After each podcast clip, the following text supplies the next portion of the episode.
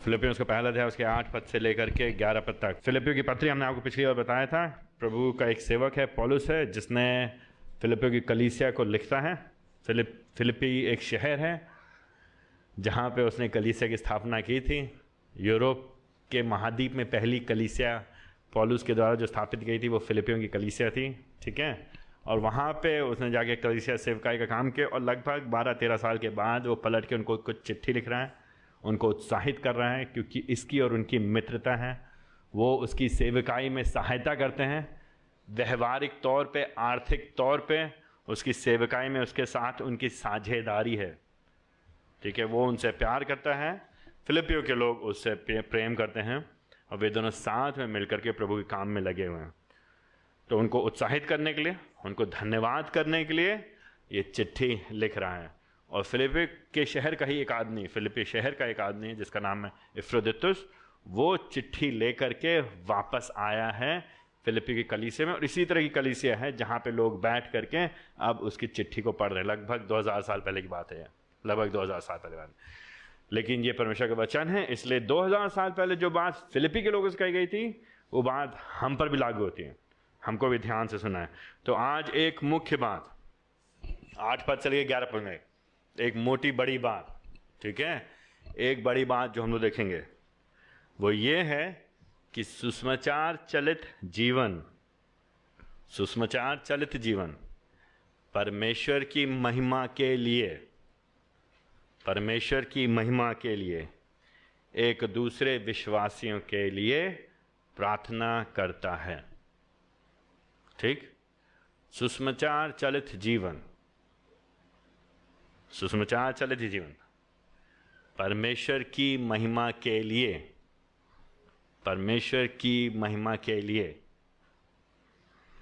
एक दूसरे विश्वासियों के लिए प्रार्थना करता है। ठीक है? वेरी सिंपल सुसमाचार चलित जीवन। परमेश्वर की महिमा के लिए, एक दूसरे विश्वासियों के लिए प्रार्थना करता है। Gospel driven lives Pray for other believers for the glory of God. Gospel driven lives. Pray for other believers. So, gospel driven Christians, true believers, will pray for other believers for the glory of God. तो ये मुख्य बात है मोटी मोटी बात है ठीक है ये बड़ी बात है जो आठ पद से ग्यारह पद ने परमेश्वर का आत्मा हमसे आपसे कह रहा है और फिर हम उसे सीखेंगे, ठीक है? तो फिर इसे, इससे तीन प्रश्न उठ करके आते हैं, तीन प्रश्न उठ अच्छा ठीक है, विश्वास की प्रार्थना करते हैं एक दूसरे के लिए, लेकिन पहला प्रश्न उठ के आता है, क्यों हम प्रार्थना करें? क्यों करके हमें प्रार्थना करना चाहिए?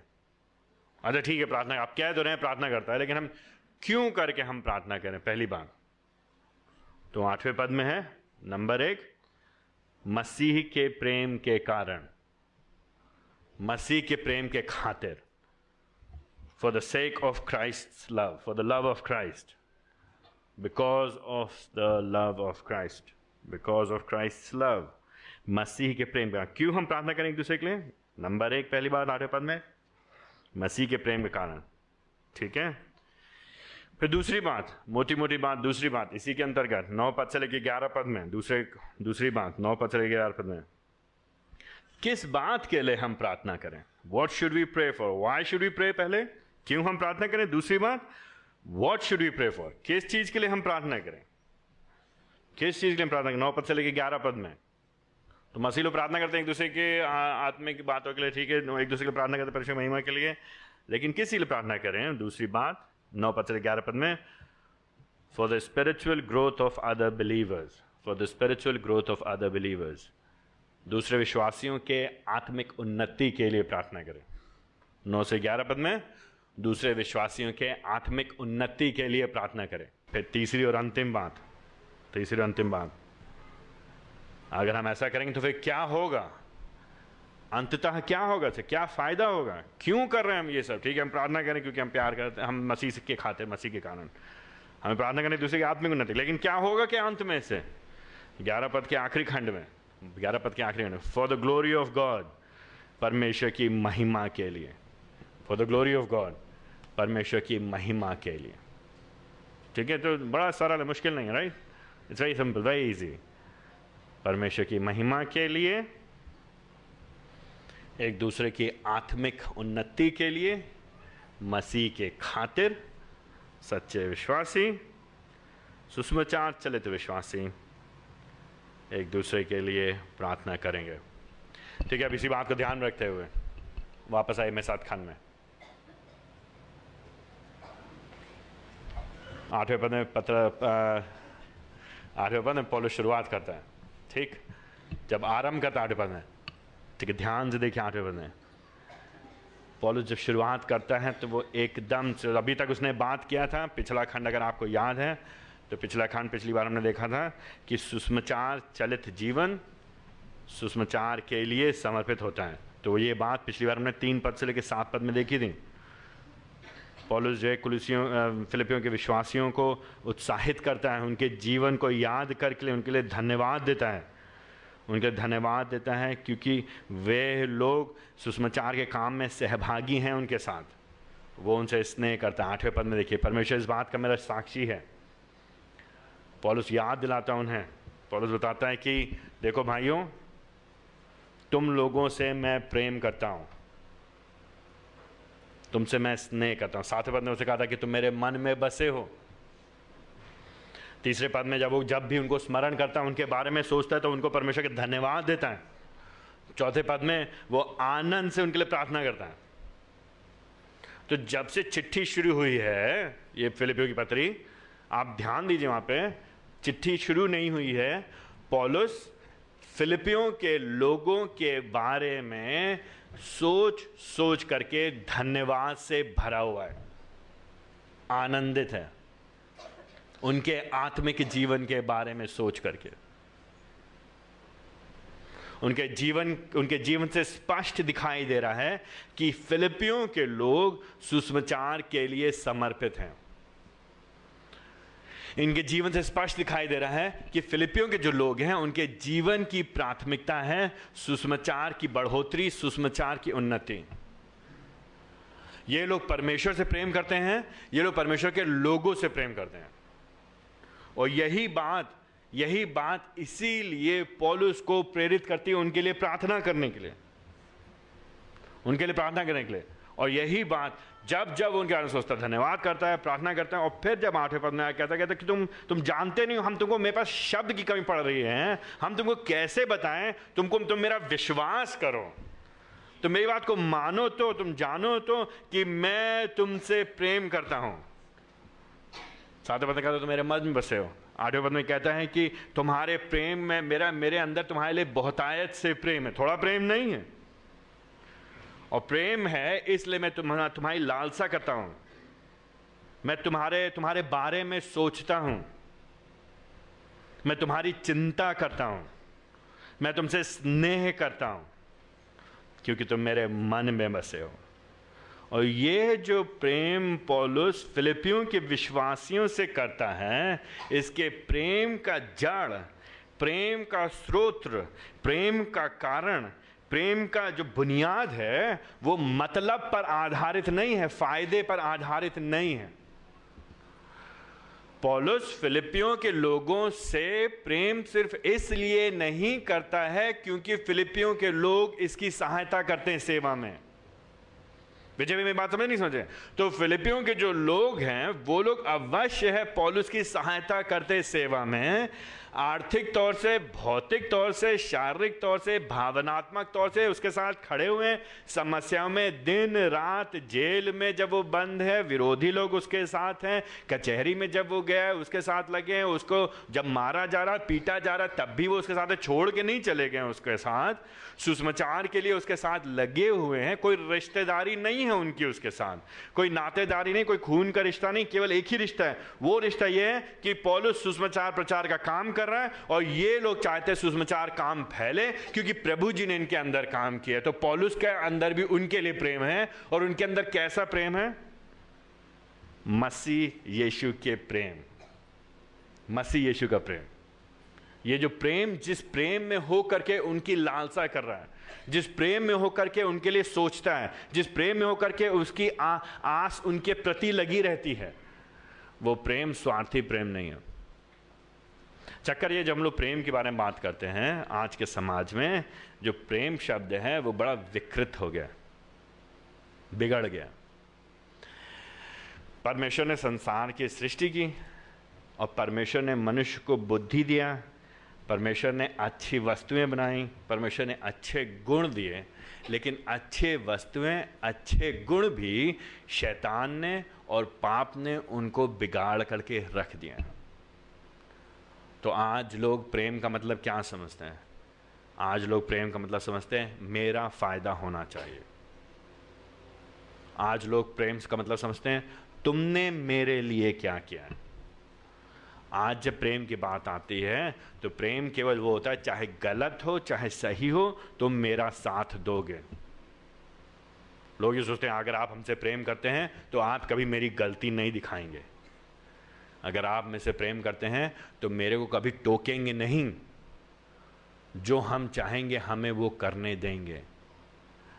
प्रेम का मतलब ये है, आप हमारी सारी बातों में हाँ में हाँ मिलाएँगे।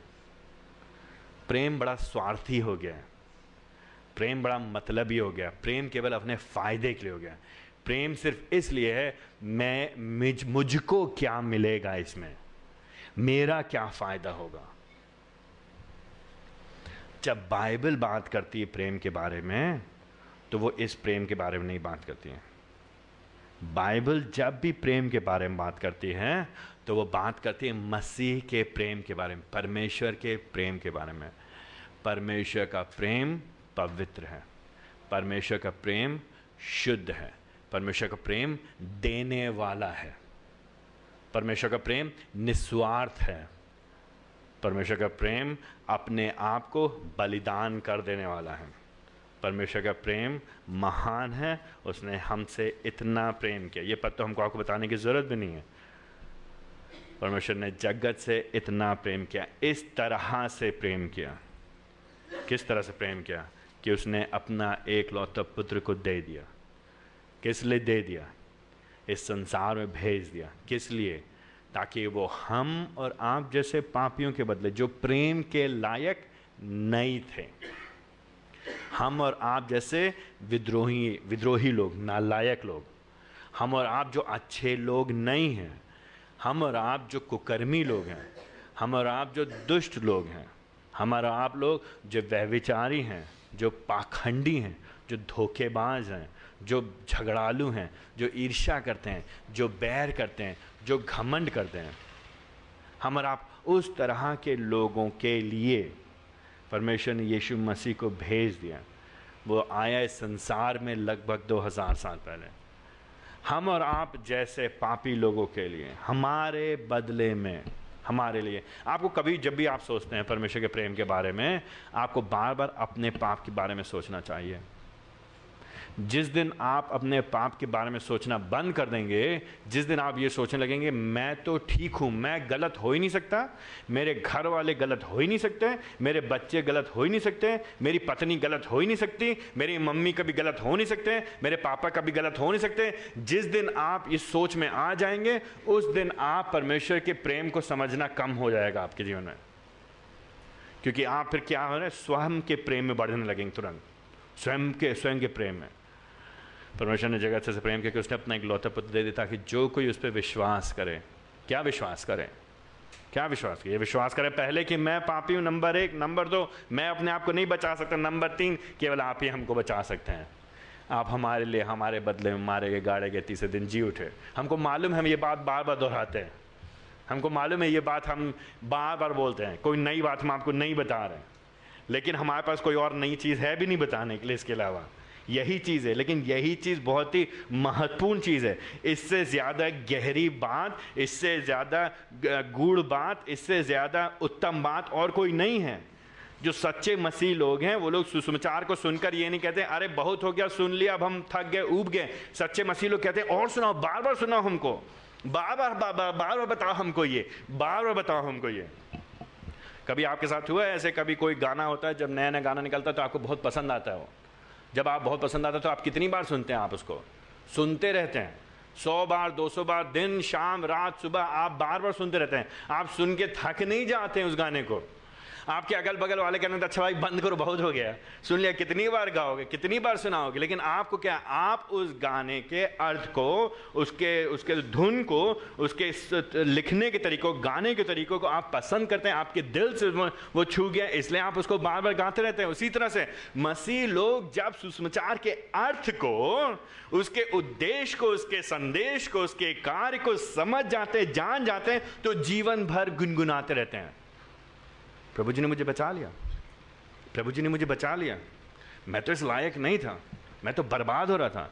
मैं नहीं बचा सकता था अपने आप को। मैं कैसे बचाता अपने आप को? मैं तो हो ही नहीं इस लायक। और फिर हम कहें, प्रभु जी, धन्यवाद आपका, आपने मुझे बचा लिया। धन्यवाद। प्रभु जी, आप उसको बचा लीजिए प्रभु जी, आप उसको बचा लीजिए प्रभु, आप उसको बचा लीजिए प्रभु जी, आप इस पर भी दया करिए। प्रभु, आप उस पर दया करिए। फिर हम क्या करें? हम दूसरों घमंड से नहीं, लेकिन प्रेम में हो करके देखेंगे। पहले यहुन्ना में। पहले यहुन्ना उसका चौथा अध्याय। पहले उसका चौथा अध्याय। पहला चौथा अध्याय में यहुन्ना कहता है, प्रियो सातवें पद से, प्रियो, हम आपस में प्रेम करें, क्योंकि प्रेम परमेश्वर से है। प्रेम का सूत्र ही परमेश्वर है। प्रत्येक जो प्रेम करता है, वो परमेश्वर से उत्पन्न हुआ है और परमेश्वर को जानता है। वो जो प्रेम नहीं करता है, परमेश्वर को नहीं जानता है, क्योंकि परमेश्वर प्रेम है। परमेश्वर का प्रेम हम में इसी से प्रकट हुआ है। पहले जो ना उसका चौथा अध्याय, उसका सात पद से आ गया आठवें पद में, नवे पद में अब। परमेश्वर का प्रेम चौथे अध्याय के नवे पद में। परमेश्वर का प्रेम हम में इसी से प्रकट हुआ है कि परमेश्वर ने अपने इकलौते पुत्र को संसार में भेज दिया कि हम उसके द्वारा जीवन पाएँ। दसवें पद में, प्रेम इसमें नहीं कि हमने परमेश्वर से प्रेम किया है, परंतु इसमें कि उसने हमसे प्रेम किया और हमारे पापों के प्रायश्चित के लिए अपने पुत्र को भेजा। ग्यारह पद में, प्रियो, यदि परमेश्वर ने हमसे प्रेम किया तो हमको भी एक दूसरे से प्रेम करना चाहिए। बारह पद में, परमेश्वर कभी किसी ने नहीं देखा। यदि हम एक दूसरे से प्रेम करें तो परमेश्वर हम में बना रहता है और हम और उसका प्रेम हम में सिद्ध होता है। वापस आई फिलिपियंस उसके पहले अध्याय, उसके आठवें पद में।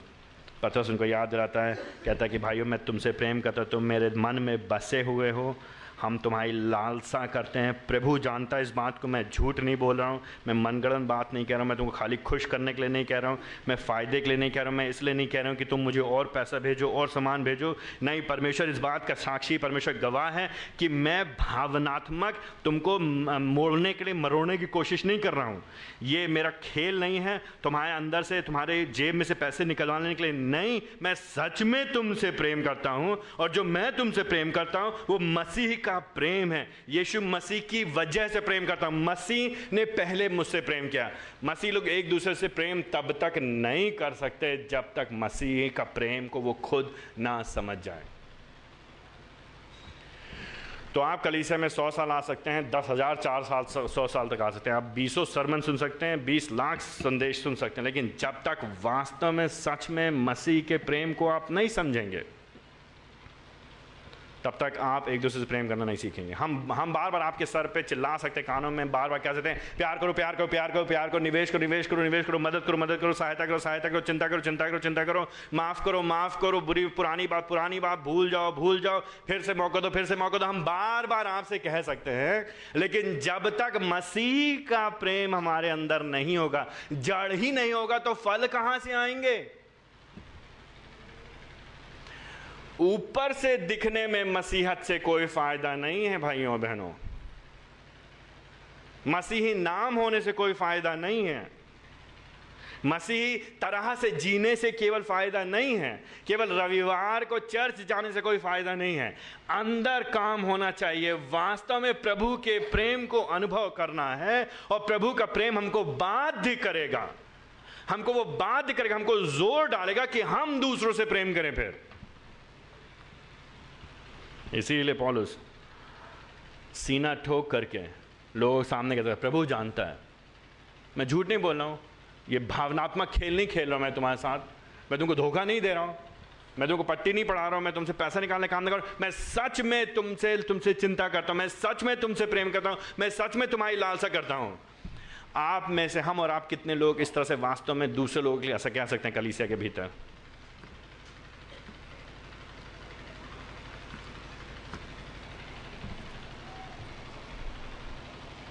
समय नहीं है भैया, क्या बताएँ? समय नहीं क्या बताएँ? पोलो से ज़्यादा व्यस्त कोई आदमी था उस? पोलो से ज़्यादा कोई व्यस्त कोई है? यहाँ पे कोई कह सकता है हाँ भाई, मैं पोलो से ज़्यादा व्यस्त हूँ। पॉलुस जब अपने जीवन के बारे में सोचता है तो किसके बारे में सोचता है?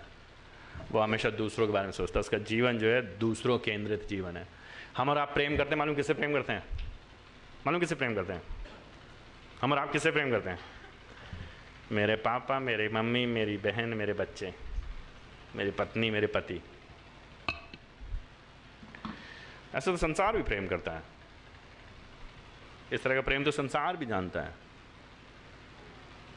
यीशु मसीह ने मालूम क्या कहा? यीशु मसीह ने इतना कहा, ना सिर्फ़ ये कहा कि तुमने पहले सुना है कि अपने पड़ोसी से प्रेम करो कि यीशु मसीह ने कहा है, यीशु ने कहा कि अपने दुश्मनों से प्रेम करो।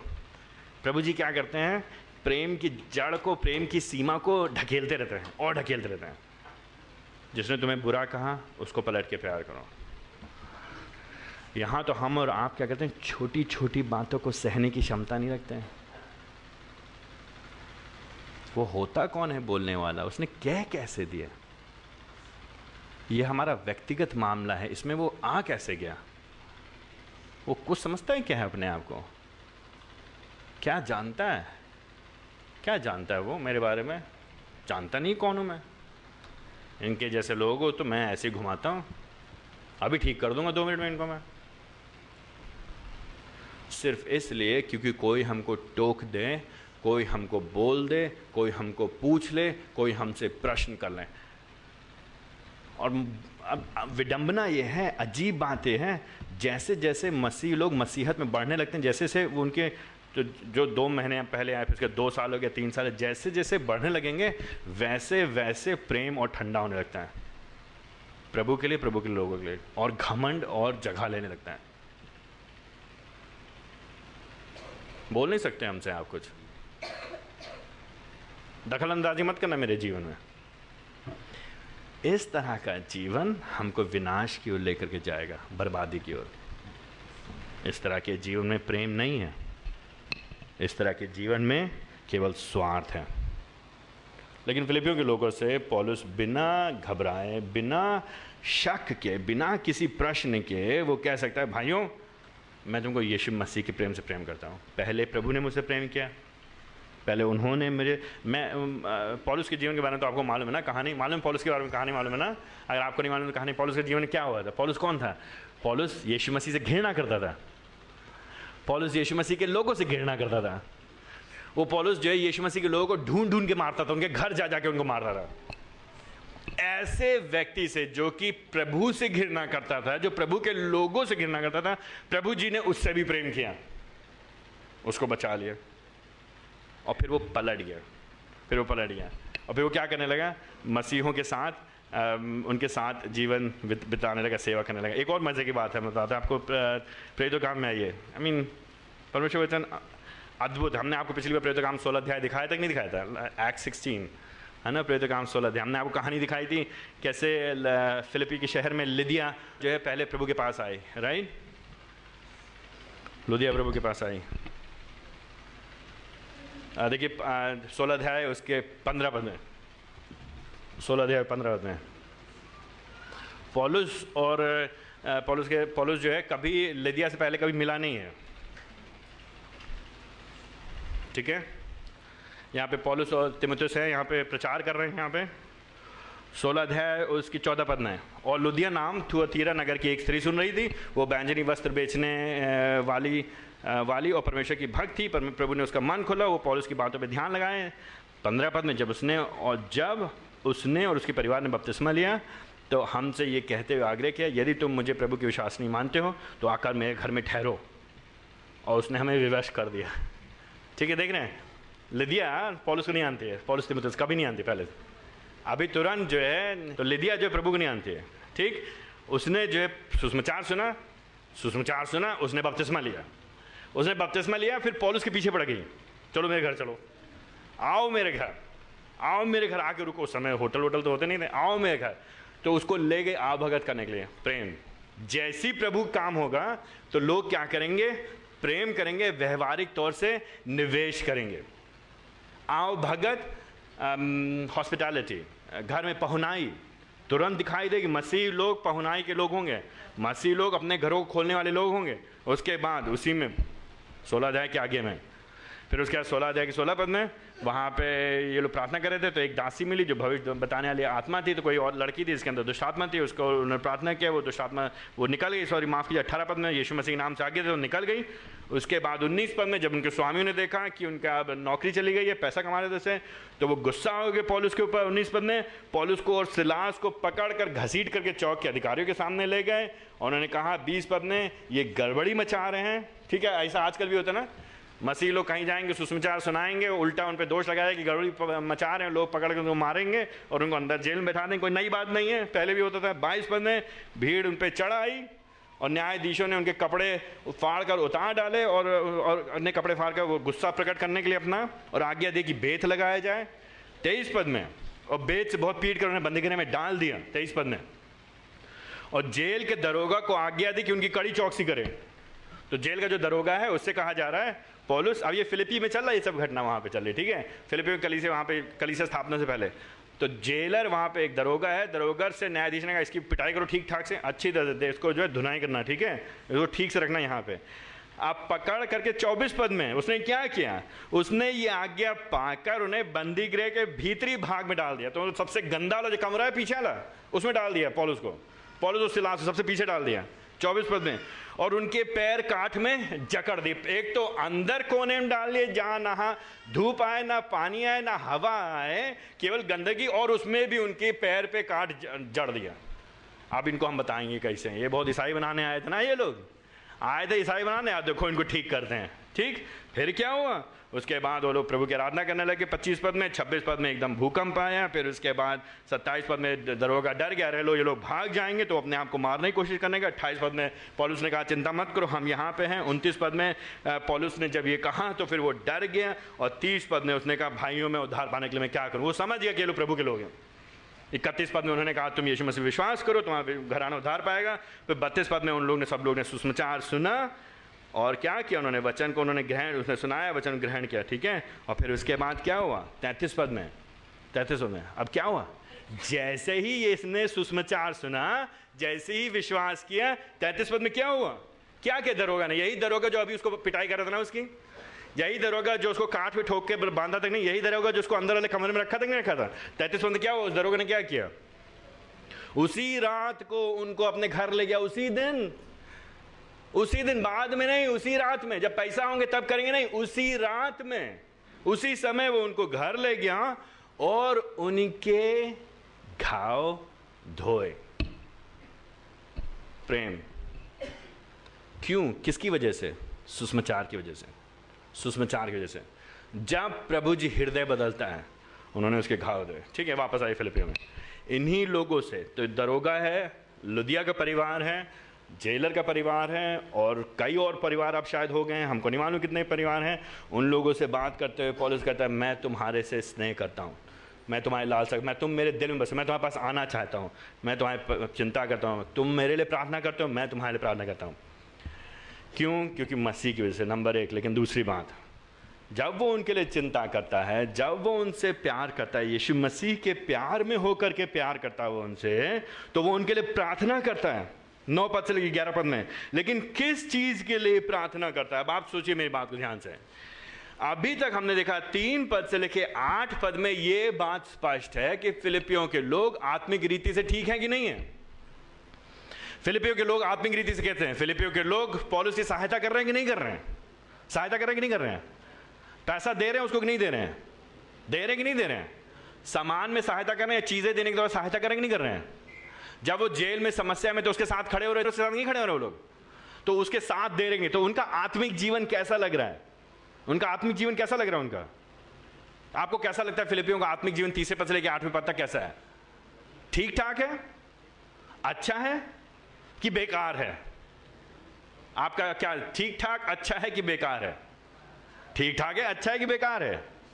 ठीक ठाक है अच्छा है कि बेकार है? किसका जीवन अच्छा है? किसका जीवन अच्छा है? फिलिपियों के लोगों का जीवन आज, फिलिपियों के विश्वासियों का जीवन ठीक ठाक है कि नहीं है? तीन पद से लेकर आठ पद तक विश्वासियों का जीवन ठीक है कि नहीं है? तो अगर फिलिपियों के विश्वासियों का जीवन ठीक है वो लोग पैसा भी दे रहे हैं, समय भी दे रहे हैं, पहुनाई भी कर रहे हैं, अतिथि सत्कार भी कर रहे हैं, सेवा भी कर रहे हैं, मदद भी कर रहे हैं। बस जब विरोध आ रहा तो डर नहीं है। विरोध के समय में पॉलुस का साथ दे रहे हैं। तो अब उनके जीवन में जब हम उनके लिए प्रार्थना करेंगे तो क्या करेंगे उनके लिए प्रार्थना? उदाहरण के तौर पे अगर हम प्रार्थना करना शुरू करें, चंद्रशेखर भाई के परिवार के लिए। मान लीजिए, ठीक है? हम प्रार्थना करें, प्रभु जी, हम धन्यवाद देते चंद्रशेखर भाई के परिवार ने आप पे भरोसा किया है। धन्यवाद देते प्रभु जी, वो आपसे प्रेम करते धन्यवाद देते विरोधों के बीच में भी वो खड़े रहते हैं आपके लिए। धन्यवाद देते वो किसी से डरते नहीं सुषमाचार के खाते धन्यवाद देते कि वो कलिसिया में लगे थे, पहुनाई करते हैं। अब हम प्रभु जी, आपसे प्रार्थना करते हैं कि उनको आप आशीषे दो, बरकत दो। तीन गाड़ी क्यों प्रभु जी? तीस गाड़ियाँ हो जाए उनके पास प्रभु जी। दो बीघे क्यों ज़मीन, प्रभु जी, दो हज़ार बीघे ज़मीन हो जाए प्रभु जी। खाली उनके पिताजी प्रधान क्यों बने प्रभु जी? वो एमपी भी बन जाए प्रभु जी, क्योंकि आप राजा हैं और हम आपके बेटे बेटियाँ हैं। हम लोग राजकुमार हैं तो हमारे पास और होना चाहिए कि नहीं होना चाहिए? हाले लोहिया आमिन यस मेरी बात समझ रहे नहीं समझ रहे हैं? मेरी बात समझ रही हम लोग का दिमाग खराब है। शारीरिक व्यक्ति शरीर की बातों पे मन लगाता है। आत्मिक व्यक्ति आत्मिक बातों पे मन लगाता है। पॉलुस आत्मिक व्यक्ति है, इसलिए जब वो फिलिपियों के लोग प्रार्थना करेगा तो क्या प्रार्थना करेगा? और बड़ा मकान मिले प्रभु जी इनको। इनका धंधा और बढ़िया चले प्रभु जी। प्रभु जी, इनके पास कमी ना हो किसी चीज़ की। देखिए तो क्या प्रार्थना करता है पॉलुस उनके लिए। किस लिए प्रार्थना करता है? पॉलुस उनकी आत्मिक उन्नति के लिए। वो लोग ऑलरेडी अभी इस वक्त अच्छा कर रहे हैं आत्मिक तौर पे, लेकिन फिर भी वो उनके लिए प्रार्थना करता है। क्या प्रार्थना करता है? कि उनका प्रेम जो है बढ़ता चला जाए। जो प्रेम वो कर रहे हैं, प्रेम में क्या कमी है उनके? प्रेम में कमी नहीं है। क्या वो लोग साथ नहीं दे रहे? बिल्कुल साथ दे रहे जब प्रेम ठीक ठाक है उसके बाद भी कह रहे, नहीं, प्रेम और बढ़ता चला जाए। काफ़ी नहीं है। हो गया नहीं है। हम और आप, हम बार बार आपको बताते ना, हम और आप इसी बात में घमंड करते कि हमने कर लिया, हो गया, कर दिया। अरे, दस साल कर तो लिए हमने। अरे, इतने साल चर्च तो गए हैं हम। अरे, इतने साल तो प्रभु के बारे में बताया अरे, इतने साल तो हमने पैसा दिया है। अरे, इतने साल तो सेवा किया है। अरे, इतने साल तो हमने मदद किया है। अरे, इतने साल तो निवेश किया नहीं, इतने साल जो किया है, वो चला गया। रात गई, बात गई। अब नया दिन, नया सवेरा, नया जीवन। अभी क्या कर रहे हो तुम? हम आपको बता नहीं सकते हैं कितनी बार हम लोगों से बात करते हैं और केवल संयम को बनाए रखने के लिए, संबंधों को बनाए रखने के लिए हमारा काम होता है कई बार बस लोगों की सुनना कि उन्होंने क्या क्या किया है अपने जीवन में। अरे भैया, हम आपको क्या बताएँ? हमने ये किया है। भैया, हमने ये किया भैया, हमने वो किया हाँ ठीक है। धन्यवाद। बहुत बहुत धन्यवाद इस जानकारी के लिए। अभी क्या कर रहे हैं आप? क्या अभी आप बढ़ रहे हैं कि नहीं बढ़ रहे हैं? छह महीने पहले, छह सेकंड पहले, छह दिन पहले क्या किया से मतलब नहीं है? इस समय इस समय क्या आप और प्रगति कर रहे हैं? आप में से कितने हैं जो आप लोग के घर में आपके बच्चे होंगे? मेरे घर में चार बच्चे हैं। आप में से, मेरे चार बच्चे हैं तो मेरा जो छोटा बेटा है, वो दो साल का है, वो आप लोग देखेंगे तो आप जान जाएँगे, वो हट्टा कट्टा हष्ट पुष्ट है वो। ठीक है? क्या दो साल के बाद अगर आप हमसे मिलेंगे तो हम क्या कहेंगे आपसे, अरे, वो बेटा, वो मेरा जो बड़ा हो गया काफ़ी हो गया बहुत हो गया ऐसा बहुत बड़ा, बहुत तेज़ी से बढ़ा था वो।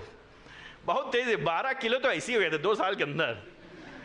अरे, बहुत बड़ा, बढ़िया बढ़ा था वो, बहुत बढ़िया बढ़ा। और अभी क्या हो गया पाँच साल का हो गया, लेकिन वही बारह किलो पे अटका हुआ है। वही डेढ़ फीट पे अटका हुआ, नहीं, बहुत बढ़िया बढ़ा था क्या बताएँ भैया, शुरुआत बहुत सही की थी उसने। जो दो वो खा लेता, खाने में कोई कमी नहीं, सुबह दो तो खा ले, दिन में दो तो खा ले, रात में दो तो खा ले सुलाते सुलाते, सोते सोते उठा के दो तो खा ले, तब भी खा ले। बहुत खाया उसने भैया। अरे तब खाया तो क्या हुआ? अभी खा रहा है कि नहीं खा रहा है? अभी बढ़ रहा है कि नहीं बढ़ रहा है? मसीह लोग क्या करते हैं कई बार? अपनी पुरानी जो कया है, जो हमने कारनामे किए हैं, उस पर बहुत घमंड करेंगे। हमने प्रभु के लिए ये किया, हमने प्रभु के लिए वो किया, हम तो यहाँ जाते थे, हम तो वहाँ आते थे, हमने यहाँ पे सुनाया था। भैया, हम बहुत किए हो गया भाई, अभी क्या है? अभी भी हमको बढ़ना है। कोई है माता पिता जो अपने बच्चों से कहते बेटा, बहुत बढ़ गया अब। बस बहुत हो गया। आज के बाद हम तुमको बढ़ते देखना नहीं चाहते हैं। आज के बाद नहीं। कोई बच्चा आकर के अपने पापा से पापा, बहुत बढ़ गए हम। देखिए, इतने सालों से बढ़ते आ रहे हम बढ़ बढ़ के थक गए हैं। अब हम आगे नहीं बढ़ेंगे। अब बोलिएगा नहीं, तुम क्यों नहीं बढ़ रहे बेटा? बढ़ तो लिया आप कितना बढ़वाएँगे हमको?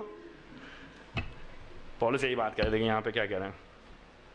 मेरी प्रार्थना यही है कि जो प्रेम तुम्हारे अंदर है अभी, यीशु मसीह की वजह से परमेश्वर पिता की वजह से, परमेश्वर पवित्र आत्मा की वजह से जो प्रेम तुम्हारे अंदर है, वो बढ़ता जाए और निरंतर बढ़ता जाए। थोड़ा नहीं, रुक रुक के नहीं, टपक टपक के नहीं, अटक अटक के नहीं, कभी कभी नहीं, गलती से नहीं, मौसम के अनुसार नहीं, दिन के अनुसार नहीं, समय के अनुसार नहीं, निरंतर, लगातार, हमेशा दिन दुगनी, रात चौगनी प्रगति करता चला जाए।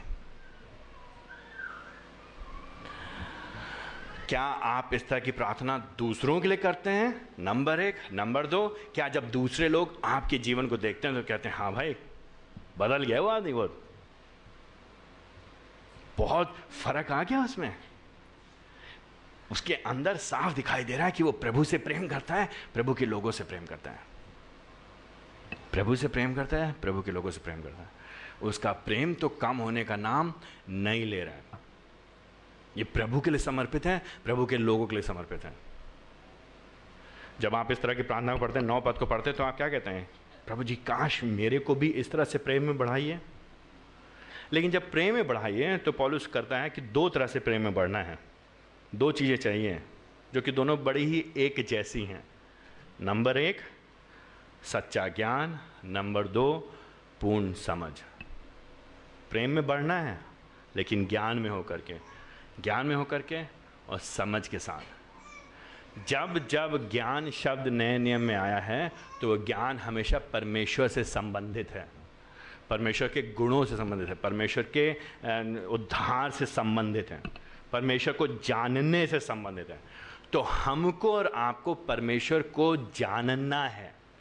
और भी अधिक जानना है। जान गए काफ़ी नहीं है। क्या जानना है? नंबर एक बार बार फिर से। नंबर एक, मरे घोड़े को हम बार बार चाबुक मारते रहेंगे। एक दिन पता नहीं कब वो ज़िंदा होकर के भागने लगे। नहीं मालूम ना? तो हम लोग कोशिश करते रहेंगे। तो मरा हुआ घोड़ा, नहीं है, ये तो ज़िंदा, समझिए हम सुषमाचार की बात करें, क्या कह रहे हैं नंबर एक, क्या क्या चीज़ है परमेश्वर ज्ञान के बारे में? क्या जानना है ज्ञान? हमको ये जानना है कि परमेश्वर पवित्र है, प्रेमी है, न्यायी है। परमेश्वर सृष्टि करता है। नंबर दो, मनुष्य पापी है, विद्रोही है, और मनुष्य परमेश्वर क्रोध के अधीन है। मनुष्य दंड पाएगा ही पाएगा। नंबर तीन, हमको दंड से बचाने के लिए यीशु मसीह इस संसार में आ गए। उस दंड से बचाने के लिए जिससे हमको कोई नहीं बचा सकता था, हम खुद को नहीं बचा सकते थे, आप अपने आप को नहीं बचा सकते थे। आपकी सबसे बड़ी समस्या क्या है? आज की सुबह आप यहाँ पे हैं, आपकी सबसे बड़ी समस्या क्या है? आपकी सबसे बड़ी आवश्यकता क्या है? आपकी सबसे बड़ी ज़रूरत क्या है? क्या है सबसे बड़ी समस्या आपकी? क्या है आपकी सबसे बड़ी आवश्यकता? आप क्या उत्तर देंगे इसका? अगर आप इसका उत्तर देंगे, मेरी सबसे बड़ी आवश्यकता मेरी पढ़ाई, मेरी सबसे बड़ी आवश्यकता मेरी नौकरी, मेरी सबसे बड़ी आवश्यकता है मेरा करियर, मेरी सबसे बड़ी आवश्यकता मेरे बच्चे का बीमारी दूर हो जाना, मेरी सबसे बड़ी आवश्यकता मेरी शादी हो जाना, या बेटा हो जाना, या मकान अच्छा बन जाना, या धंधा बढ़िया हो जाना तो आप गलत कह रहे हैं। आपकी सबसे बड़ी आवश्यकता ये सारी चीज़ें नहीं हैं। ये सब छोटी मोटी आवश्यकताएँ। सबसे बड़ी आवश्यकता आपकी यह है कि पापों का, के दंड से आप बच जाएँ। आने वाली मौत से बच जाएँ। कौन बचाएगा आपको आने वाले दंड से? आप बचा पाएँगे अपने आप को? आपको बचाने के लिए यीशु मसीह संसार में आ गए। तो ज्ञान में बढ़ना है, हमको जानना है कि हमारे ऊपर एक समस्या है। उससे बचाने वाला केवल एक ही है, जिसका नाम है यीशु मसीह। जो हमको बचा सकता है परमेश्वर के क्रोध से, परमेश्वर के दंड से, ना सिर्फ़ बचाएगा, लेकिन हमको उससे मिलाएगा और हमारा जीवन सफल हो जाएगा। लेकिन जब तक हम विश्वास नहीं करेंगे, प्रत्युत्तर नहीं करेंगे और उसके समान जिएँगे नहीं। तो इसीलिए पॉलिस यहाँ पे कहता है कि तुम्हारे प्रेम, तुम्हारा प्रेम बढ़े प्रभु के लोगों के लिए, लेकिन वो प्रेम आधारित हो सच्चे ज्ञान पे। क्या ज्ञान है? क्योंकि प्रभु जी ने हमको बचाया है, इसलिए अब हम चाहते हैं दूसरे लोग बचाए जाएँ। क्यों हम पैसा देंगे सुषमाचार काम के लिए? क्यों हम पैसा देंगे कलीसिया में? हम पैसा इसलिए कलीसिया में नहीं देंगे, हम दशवांश कलीसिया में इसलिए नहीं देंगे, क्योंकि दस रुपया देंगे तो दो सौ रुपया हो जाएगा। जितना बोगे उससे ज़्यादा काटोगे, दबा दबा दोगे तो दबा दबा के मिलेगा। है ना? दस गुना फल आएगा ना? नहीं, इसलिए हम नहीं देते कलीसिया में। कलीसिया हम प्रभु को इसलिए हम प्रभु को इसलिए हम प्रभु को इसलिए देते हैं क्योंकि प्रभु का है सब कुछ जो हमारे पास है। हम प्रभु को इसलिए देते हैं क्योंकि प्रभु ने जो दिया है, उसमें से रखने दिया है, उसने हमको ज़्यादातर, और थोड़ा सा हम उसको लटा देते ताकि उस धन का उपयोग किया जाए दूसरों को सुषमाचार बचाने के लिए, ताकि दूसरे पापी बचा जाए, ताकि दूसरे लोग को प्रभु का रास्ता दिखाया जाए। हम इसलिए नहीं देते हैं कि हमारा फ़ायदा हो। हर चीज़ में फ़ायदा ढूँढने की बीमारी को मारना है हमको, आपको। हर चीज़ में क्या मिलेगा? मुँह खोल के पैदा ही होता है मुँह खोल, क्या मिलेगा? क्या मिलेगा? क्या फ़ायदा? तीन घंटे बैठेंगे, क्या फ़ायदा? फ़ायदा, क्या फ़ायदा? ये फ़ायदा प्रभु जी ने आप पे दया किया है। प्रभु जी ने मेरे पे दया किया इससे ज़्यादा और क्या फ़ायदा? ये हम कैसे समझेंगे? सच्चे ज्ञान से। ये ज्ञान कहाँ से आएगा? सुषमाचार से। ये ज्ञान कहाँ से आएगा? यीशु मसीह को जानने से। तो पत्र पॉलिस कह रहा है कि मैं चाहता हूँ कि तुम ज्ञान में बढ़ो। तुम और ज्ञान पाओ। और प्रभु के बारे में जानो। प्रभु कौन है? प्रभु ने क्या किया है? तुम्हारे लिए क्या किया है? तुम कौन थे? तुम्हारी हालत क्या थी? तुम कहाँ जा रहे थे? कैसे उसने बचा लिया? तुम जान जाओ। और जब तुम जान जाओगे तो तुम्हारी समझ भी बढ़ेगी। फिर तुम समझदार होगे। तो तुम सही गलत में भेद करना जानोगे। फिर तुम सही निर्णय लोगे। फिर तुम मतलब के लिए नहीं जियोगे। फिर तुमको परख की आत्मा होगी। सही शिक्षा क्या है? खराब शिक्षा क्या है? धोखे की शिक्षा क्या है? बाइबल पे आधारित शिक्षा क्या है? परमेश्वर का वचन क्या कहता है? लोग क्या कह रहे हैं? फिर तुम्हारे अंदर सच में समझ होगी। लेकिन समस्या यह है, कई बार लोग प्रेम तो करते हैं एक दूसरे से, लेकिन उनके अंदर ज्ञान नहीं होता है, उनके अंदर समझ नहीं होता है। वो प्रेम करते हैं, सिर्फ़ इसलिए करते हैं क्योंकि हमको अच्छा लगता है। तो अक्सर लोग चर्च तब तक आएँगे जब तक सब अच्छा लगेगा। हमको बहुत अच्छा लगता है भैया बहुत सब बहुत प्यार से बात करते हैं, सब बहुत प्यार से बात करते हैं। सब बहुत प्यार से बात करते हैं। चाय पीते हैं हम लोग, एक घंटे साथ पीते हैं, घर भी आते हैं, लोग प्रार्थना भी करते हैं, हमारे बहुत बढ़िया लोग, बहुत बढ़िया लोग हैं, बहुत बढ़िया बहुत अच्छे लोग, बड़ी मदद करते हैं, फ़ोन कर देते काम करते हैं। जहाँ कुछ समस्या आई, सत्य से बाहर। जहाँ किसी ने कुछ बोल दे तुम ऐसा क्यों कर रहे हो? क्या कौन होते हो बोलने वाले तो जहाँ किसी ने बोल दे भाई, आप अपने पत्नी के साथ ऐसे व्यवहार नहीं कर सकते, आपने पति के साथ ऐसे व्यवहार नहीं कर मेरे बीच में दखल मत डालना। जानते नहीं बहुत खतरनाक आदमी हूँ मैं। जहाँ बात तो प्रेम कहाँ कहाँ गया वो प्रेम? तुरंत रफू चक्कर हो गया। क्यों रफू चक्कर हो गया? क्योंकि वो प्रेम सच्चे ज्ञान पे आधारित नहीं है और पूर्ण समझ के साथ नहीं है। सच्चा ज्ञान और पूर्ण समझ हमको बताएगा कि हमें प्रभु से कैसे प्रेम करना है। और हमको बताएगा हमें कैसे एक दूसरे से प्रेम करना है। एक दूसरे से हम प्रेम करेंगे, इसलिए नहीं करेंगे क्योंकि सिर्फ़ हमें अच्छा लगता है। बड़ा अच्छा लगता है भैया, बड़ा रास आता है, बड़ा बड़ा मन करता है बात करने का। सिर्फ़ इसलिए नहीं, हम एक दूसरे से प्रेम करेंगे क्योंकि आप हमारी मदद कर रहे हैं आत्मिकता में बढ़ने की। क्योंकि आप मेरे जीवन में निवेश करें क्योंकि आप मुझे पवित्रता के खोजी बना रहे हैं। क्योंकि आप मुझे पाप से लड़ने में सहायता करें, क्योंकि आप मेरे जीवन में मेरे पापों को उजागर करते हैं, क्योंकि मैं आपकी सहायता करता हूँ प्रभु के और नज़दीक आने के लिए, क्योंकि आप और हम दोनों मिल करके परमेश्वर की महिमा करें अपने जीवन से। खाली हम मिल करके एक समुदाय नहीं बना रहे जहाँ पे हम सिर्फ़ बैठ करके चाय पियेंगे। सिर्फ़ चाय पीने के लिए हम लोग जमा नहीं होते। हम जमा होते हैं यीशु मसीह के जैसे बनने के लिए। हम यहाँ पे आराधना करने आते हैं ताकि आप मेरी मदद करें यीशु मसीह के जैसे बनने के लिए। हम आपकी मदद करें यीशु मसीह के लिए जैसे बनने के लिए। अगर आपको यह बात पसंद नहीं है तो हम और आप गलत कारण से गलत प्रेम में जा रहे हैं। वो झूठा संबंध है, वो झूठा प्रेम है। उस प्रेम में एक दिन बर्बादी लग जाएगी, कीड़े पड़ जाएँगे, और वो प्रेम हमको नरक में ले जाएगा। सच्चा प्रेम वो है जो परमेश्वर के वचन के ज्ञान पे आधारित है। सच्चा प्रेम वो है जो पूरी समझ के साथ है, जो आपको और हमको पाप से लड़ने के लिए उत्साहित करेगा। जो आपको और हमको नम्रता की ओर लेकर के जाएगा, जो आपको और हमको बार बार कहेगा, अपने पापों से फिरो, अपनी गलती को मानो, पश्चाताप करो, बदलो यीशु मसीह के जैसा बनो। सिर्फ़ ये नहीं कि तुम बहुत अच्छे हो भैया। चलिए हमारे साथ चलिए, चाय पीने चलिए। आइए बैठ के टीवी देखेंगे हम लोग। सरकार कौन सी आएगी, उसके बारे में बात करेंगे सिर्फ़। साड़ी कहाँ से खरीदी थी, सूट कहाँ से खरीदा था? खाना क्या खाया था? उस तरह का प्रेम तो संसार के लोग भी करते हैं, लेकिन वो वचन पे आधारित नहीं होता है। पॉल साफ़ साफ़ कह रहा है, मैं चाहता हूँ, मेरी प्रार्थना यह है कि तुम्हारा प्रेम सच्चे ज्ञान और पूर्ण समझ सहित बढ़ता चला जाए। क्यों बढ़ता चला जाए दसवें पद में? क्यों? इसलिए ताकि तुम उन बातों को जो सर्वोत्तम है, उनको अपना लो। जब तुम सच में प्रेम को समझोगे, जब तुम सच वाला प्रेम करोगे जो यीशु मसीह पे आधारित है तो जो जो सही चीज़ें उनको थामोगे कि नहीं थामोगे? तो वाले प्रेम में नहीं होगा, तू मेरी पीठ खुजा, मैं तेरी पीठ खुजा। वाला प्रेम में ये नहीं होगा, मैं वही कहूँगा जो मैं अच्छा लगेगा, लेकिन हम और आप मिल करके भाई, आओ नकारो संसार को, आओ नकारो, रोटी कपड़ा मकान के चक्कर में मत पड़ो, रोटी कपड़ा मकान तो यहीं रह जाएगा। खाली पैसे के लिए हम नहीं आए संसार में। खाली नौकरी के लिए नहीं आए संसार में हम। खाली इज़्ज़त बटोरने के लिए नहीं आए संसार में हम। खाली अपने सहूलियत के लिए नहीं आए संसार में। लेकिन हम आए यहाँ पे परमेश्वर की महिमा करने के लिए तो हम लोग साथ में मिल करके एक दूसरे की सहायता करेंगे। क्या सहायता करेंगे? हम सहायता करेंगे कि जो सबसे उत्तम है, जो अच्छी बात है जो सर्वोत्तम है, क्या है सर्वोत्तम? क्या है सबसे अच्छी बात? क्या है जो सबसे सही है? अरे सिर्फ़ यीशु मसीह का सुसमाचार, उसके अलावा और क्या है जो सही है? क्या है जो सही है? क्या है जो सर्वोत्तम है? परमेश्वर की बातें, सच्चाई की बातें, धार्मिकता की बातें पवित्रता की बातें, उसके अलावा क्या सही है?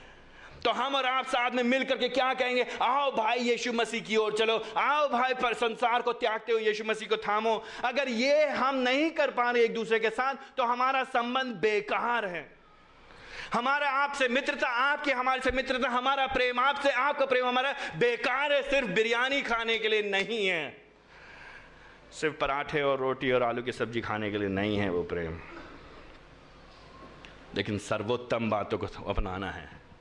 हम सहायता करेंगे आपकी पाप से लड़ने की, आप सहायता करेंगे मेरे से पाप की लड़ने की, आप मेरे जीवन में पाप को उजागर करेंगे, मैं आपके जीवन में पाप को उजागर करूँगा। आप मेरे सामने पारदर्शिता से जिएँगे, हम आपके सामने पारदर्शिता से जिएँगे, हम एक दूसरे के साथ हाथ मिल करके नीचा दिखाने के लिए नहीं बेजती करने के लिए नहीं, दुख देने के लिए नहीं, गिराने के लिए नहीं, लेकिन कई बार इस प्रक्रिया में दुख होगा, परेशानी होगी, कठिनाई होगी, लेकिन उसके बाद भी हम लगे रहेंगे। हम हिम्मत नहीं हारेंगे, हम शर्माएँगे नहीं। हम मुखौटा पहन करके सभा में नहीं आएँगे। ये पाखंड का मुखौटा, ये दिखावे की मसीहत, सब कुछ ठीक है, सब कुछ बढ़िया, मैं ठीक हूँ, बाकी सब लोग ठीक हो ना हो, उससे मुझे मतलब नहीं। मेरा जीवन ठीक है, मेरा घर ठीक है, मेरी पत्नी ठीक है, मेरे बच्चे ठीक है, बाकी सब दुनिया में कुछ भी हो जाए, मुझे मतलब नहीं। ये मसीहत की बात यहाँ पे पॉलिस नहीं कर रहा है। सर्वोत्तम को अपनाओगे तो देना सीखोगे। सर्वोत्तम को अपनाओगे तो निवेश करना सीखोगे। सर्वोत्तम को अपनाओगे तो मतलब के लिए नहीं जियोगे। मतलब भी स्वार्थी जीवन। तो क्या होता है विश्वासी लोग क्या होते हैं, कई बार दूसरों के ऊपर उंगली निकालने में बहुत तेज होते हैं। वो खराब है, वो खराब है, वो खराब है, वो खराब है, वो खराब है। उसकी गलती उसकी गलती उसकी गलती उसकी गलती। मैं तो ठीक हूँ, मैं तो ठीक हूँ, मैं तो ठीक हूँ, और मेरे घर वाले ठीक हैं। सब सारे चर्च खराब, सारे पादरी खराब, सारे पास्टर खराब, सारे लोग खराब, सब खराब, वो भी खराब, सारे विश्वासी खराब, सब पाखंडी। बचा कौन? सिर्फ़ मैं अकेला चुनाव पुती हुई कबर। ऊपर से दिखने में बढ़िया, दिखने में सब ठीक ठाक, लेकिन अंदर गड़बड़ी। लेकिन हमारी हिम्मत नहीं है कि हम मान लें अपनी गलती को। हमारी हिम्मत नहीं है कि जो सर्वोत्तम है उसको अपना लें। प्रभु को अपनाएँगे, प्रभु के सुसमाचार को अपनाएँगे, उसके प्रेम को अपने जीवन में लागू करेंगे, उसके वचन को अपने जीवन में लागू करेंगे, उसके शिक्षा को, धर्मशास्त्र को अपने जीवन में लागू करेंगे तो स्वतः स्वतः परमेश्वर के चरणों में, परमेश्वर के कदमों में चलने वाले होने पाएँगे। इसीलिए पल, पॉलुस कहता है, जब तुम ऐसा करोगे, जब तुम ऐसा करोगे तो दस पद के आखिर में क्या कहता है? जब यीशु मसीह वापस आएँगे, एक दिन आएँगे ना यीशु मसीह वापस? ये बात पहले भी कर चुका है, यीशु मसीह का दिन आने वाला है, उस दिन तुम क्या पाए जाओगे? निर्दोष और पवित्र। सच्चे और निर्दोष। एक जो सच्चाई, जो पवित्रता, जो शुद्धता केवल यीशु मसीह के द्वारा मिलती है, वो हमारे पास होगी और हम प्रभु के सामने खड़े होंगे। तो हम कह सकेंगे प्रभु जी, हमने ईमानदारी से आपके लिए जीने का प्रयास किया है। यहाँ पे सिद्धता की बात नहीं हो रही है। यहाँ पे ये बात नहीं हो रही कि हम में से कभी कोई गलती नहीं करता, हम में से कोई कभी पाप नहीं करता, जान करके, अनजान करके, जानबूझ करके और कभी कभी गलती से। इसकी बात नहीं हो रही यहाँ पे। यहाँ पे बात हो रही है, परमेश्वर के सामने हम जब खड़े होंगे तो क्या हम निर्दोष अपने आप को कहने पाएँगे, प्रभु जी हाँ हमने पाप किया, लेकिन हमने पापों की क्षमा पाई। आपके पुत्र प्रभु यीशु मसीह के लहू के द्वारा, उस पर विश्वास करने के द्वारा, उसने हमें क्षमा किया प्रभु जी। और प्रभु, जिन्होंने मेरे विरोध में काम किया, उनको मैंने क्षमा किया। मैंने प्रयास किया अपने जीवन से प्रेम करने का। उन्होंने नहीं किया तो कोई बात नहीं। क्या आप कहने पाएँगे प्रभु के सामने खड़े होकर के? क्या आप अपने आप को निर्दोष दिखाने पाएँगे? निर्दोषता में सिद्धता की बात नहीं हो रही कि हमसे कभी कोई गलती नहीं निर्दोषता में यह है कि क्या हमने अपने पापों को मान करके, अंगीकार करके, छोड़ करके आगे बढ़े कि नहीं बढ़े प्रभु जी की सहायता से? और क्या हमारे हृदय में वास्तव में परमेश्वर के द्वारा दी गई, यीशु मसीह के द्वारा शुद्धता पाई गई कि नहीं पाई गई? क्या हमारे अंदर वो लालसा, वो इच्छा थी पवित्रता में बढ़ने की? घूम फिर के सौ बात की। एक बात, हम मसीह लोग अगर पवित्रता के खोजी नहीं है, बिना पवित्रता के परमेश्वर को प्रसन्न करना अनहोना है, असंभव है। ये बात हमारे जीवन में बार बार आएगी और पवित्रता दिखाई देती है। प्राथमिक तौर से, मुख्य तौर पर एक दूसरे से कैसे व्यवहार करते हैं? कई बार रविवार को आपस में एक दूसरे से ठीक से बात करना फिर भी आसान है। क्योंकि हफ़्ते भर मिलते नहीं हम। ज़्यादा मुश्किल है जब आप आपस में रहते हैं। तो पति और पत्नी लोग, आप लोग माता पिता और बेटे, बच्चे लोग, आप लोग, अपने घरों में आप कैसे हैं? जहाँ पे आप काम करते हैं, वहाँ पे क्या चल रहा है? आपके पड़ोसी लोग आपके बारे में क्या सोचते हैं? जो आपके कार्य करते हैं, वो लोग क्या सोचते हैं आपके बारे में? आप कैसे व्यवहार करते हैं उनके साथ? मसीहत घूम फिर के बड़ी ही व्यवहारिक है। मसीहत हवा में चीज़ नहीं है। क्यों कह रहा है पॉलिस? क्यों कह रहा है पॉलिस कि हमारे जीवन में ये मसीह के समान, मसीह के दिन तक हमको तैयार है? क्योंकि यीशु मसीह एक दिन न्याय करेंगे हमारा। बच के कोई नहीं जाएगा भैया। बच के कोई नहीं आएगा। ये मत सोचिए कि बपतिस्मा ले लिया तो सर्टिफिकेट मिल गया, हो गया, हम बच गए, ईसाई बन गए, उसकी बात नहीं हो रही यहाँ पे। ईसाई घर में पैदा हुए, चाहे जो भी हो, चाहे किसी कॉन्फ्रेंस में क्रूसेट में खड़े होकर के हाथ उठाए थे, सामने थे, प्रार्थना किया था, जो भी कहता उसकी बात नहीं। मसीह के दिन में क्या हम सच्चे और पवित्र और निर्दोष पाए जाएँगे कि नहीं पाए जाएँगे, वो बात दिखाई देगी। अभी हमारे जीवन में क्या चल रहा है कि नहीं चल रहा है? अभी हमारे जीवन में क्या चल रहा है? हम कैसे प्रति उत्तर करते हैं? जब लोग हमारे जीवन में निवेश करने का प्रयास करते हैं। जब वचन हमसे बात करता है, जब वचन हमको कायल करता है तो हम कैसे प्रति उत्तर करते हैं? जब परमेश्वर का वचन आप पढ़ते हैं, परमेश्वर पवित्र आत्मा आपसे बात करता है, परमेश्वर का वचन आपसे बात करते हैं तो आप कैसे प्रति उत्तर करते हैं उसको? मसीह लोग विपरीत परिस्थिति में कैसे प्रति उत्तर करते हैं, वो दिखाता है कि उनके हृदय में वास्तव में क्या चल रहा है। मसीह लोग विपरीत परिस्थिति में, कठिन परिस्थिति में, दबाव में, विरोध में, परेशानी में, और जब कोई उनको टोकता है, उनके पापों को उजागर करता है, जब कोई उनसे बात करता है, ऐसी परिस्थिति में जब वो प्रति करते हैं, कैसा प्रति करते हैं, वो ये दिखाता है कि वो कैसे लोग हैं। वो ये दिखाता है सच में उनके जीवन में क्या चल रहा है। कितने पानी में हम हैं, कितने पानी में आप हैं। अंततः बात करते ग्यारह पद में पत्रस कहता है कि पॉलिस कहता माफ़ कीजिएगा, कि इसलिए हम हम तुम्हारे लिए प्रार्थना कर रहे हैं, आत्मिक चीज़ों के लिए क्या प्रार्थना करें कि तुम प्रेम में बढ़ते जाओ कैसे बढ़ते जाओ समझ से और ज्ञान से बढ़ते जाओ, समझ से और ज्ञान से बढ़ते जाओ, क्योंकि मसीह के दिन के लिए तैयार रहो, उस दिन क्या होगा, ताकि जब न्याय हो तो तुम निर्दोष और उसके सामने, प्रभु के सामने सच्चे पाए जाओ। कैसे पाए जाओगे निर्दोष और सच्चे? ग्यारह पद में जब तुम धार्मिकता के फल में परिपूर्ण होगे। जब तुम्हारे जीवन में धार्मिकता दिखाई देगी। ये धार्मिकता आती है परमेश्वर पवित्र आत्मा के कार्य के द्वारा, उसके पुत्र पे विश्वास करने के द्वारा। जब हम धर्मी ठहराए जाते हैं, हम धर्मी ठहरा दिए गए हैं और अब हम धार्मिकता में बढ़ रहे हैं। ये धार्मिकता परमेश्वर का गुण है। सही को सही, गलत को गलत। जीवन में सही और गलत की पहचान होती है। फिर जीवन में सही निर्णय और गलत निर्णय हम करते हैं। और फिर हम परमेश्वर पवित्र आत्मा की भरोसे से, उस पर भरोसा करते हुए हम गलत को गलत कहने पाते हैं, सही को सही कहने पाते हैं और परमेश्वर के चरित्र को देखते हुए, उसके पवित्रता को देखते हुए अपने जीवन में उन्हीं चीज़ों की ओर आकर्षित होते हैं, उन्हीं चीज़ों के लिए जीते हैं, उन्हीं चीज़ों के पीछे भागते हैं। हमारे जीवन में दिखाई देता है कि धार्मिकता हमारे जीवन में है कि नहीं है। हमारे आचरण से हमारे शब्दों से, हमारी बातों से। धार्मिकता नए नियम में, पुराने नियम में बहुत ही व्यवहारिक है। शुरुआत होती है यीशु मसीह के द्वारा, उसके किए हुए काम के द्वारा, जो क्रूस पे किया गया, धर्मी ठहरा दिए जाने के द्वारा, लेकिन उसके बाद हमें धार्मिकता में बढ़ते चले जाना है। एक दूसरे के साथ। एक दूसरे के साथ। धार्मिकता का फल, पवित्र आत्मा के फल से फ़र्क नहीं है। धार्मिकता का फल, पवित्र आत्मा का फल हमारे जीवन में दिखाई देगा। सबसे पहला फल पवित्र आत्मा का फल के अंतर्गत पहली बात, प्रेम दिखाई देता है। प्रेम है कि नहीं है मसीह जीवन में? कि थोड़ी थोड़ी बात पे बितक गए थोड़ी थोड़ी बात पे कूदने लग गए। छोटी बात छः महीने छः साल पहले कही थी, उसको नहीं भूल पाए दस साल पहले क्या किया था किसी ने हमारे साथ, उसका हम हिसाब रखें, अभी भी माफ़ नहीं कर सकते हैं। तो धार्मिकता का फल हमारे जीवन में नहीं दिखाई दे रहा। जो हमने प्राप्त किया, उसमें हम परिपूर्ण नहीं होने पा रहे हो सकता है कि हमने यीशु मसीह की धार्मिकता को अनुभव किया या सोचा कि हमने अनुभव किया, लेकिन क्या अब हम उसमें बढ़ रहे हैं कि नहीं बढ़ रहे हैं? धार्मिकता के फल से जो यीशु मसीह के द्वारा, आप अपने द्वारा नहीं लेकर के आएँगे। ये बात हम लोग बार बार आपसे बोल चुके हैं। आप अपने आप लेकर के नहीं आएँगे। यीशु मसीह के द्वारा है। क्या आप उसमें बढ़ रहे हैं कि नहीं बढ़ रहे हैं?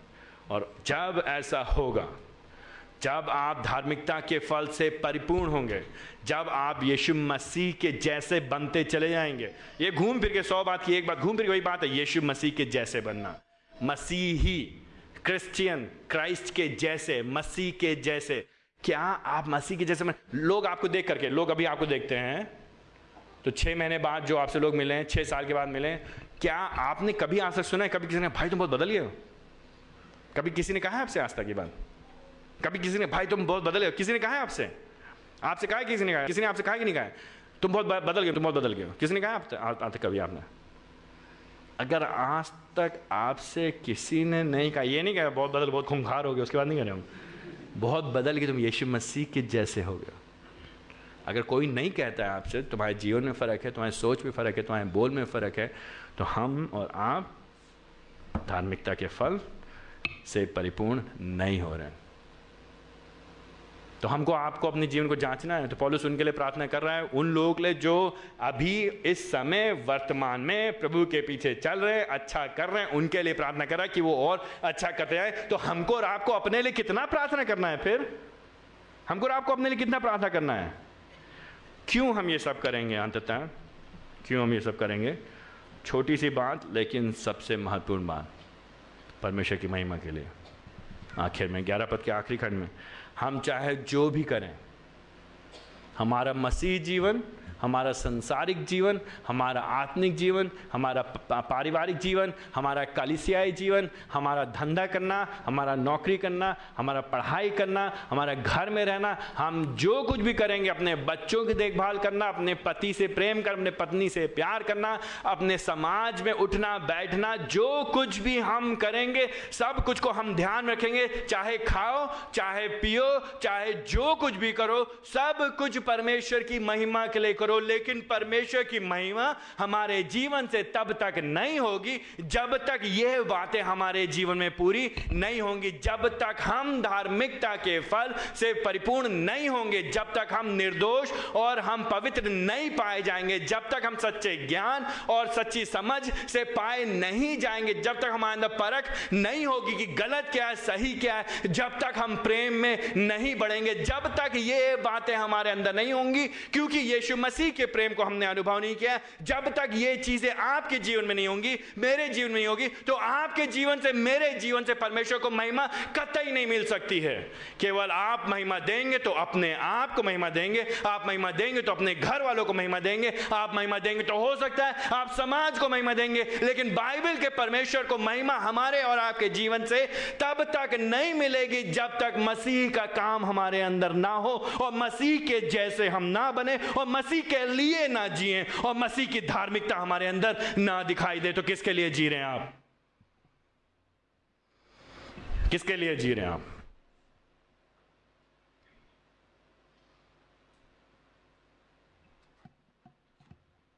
परमेश्वर की महिमा? परमेश्वर की महिमा।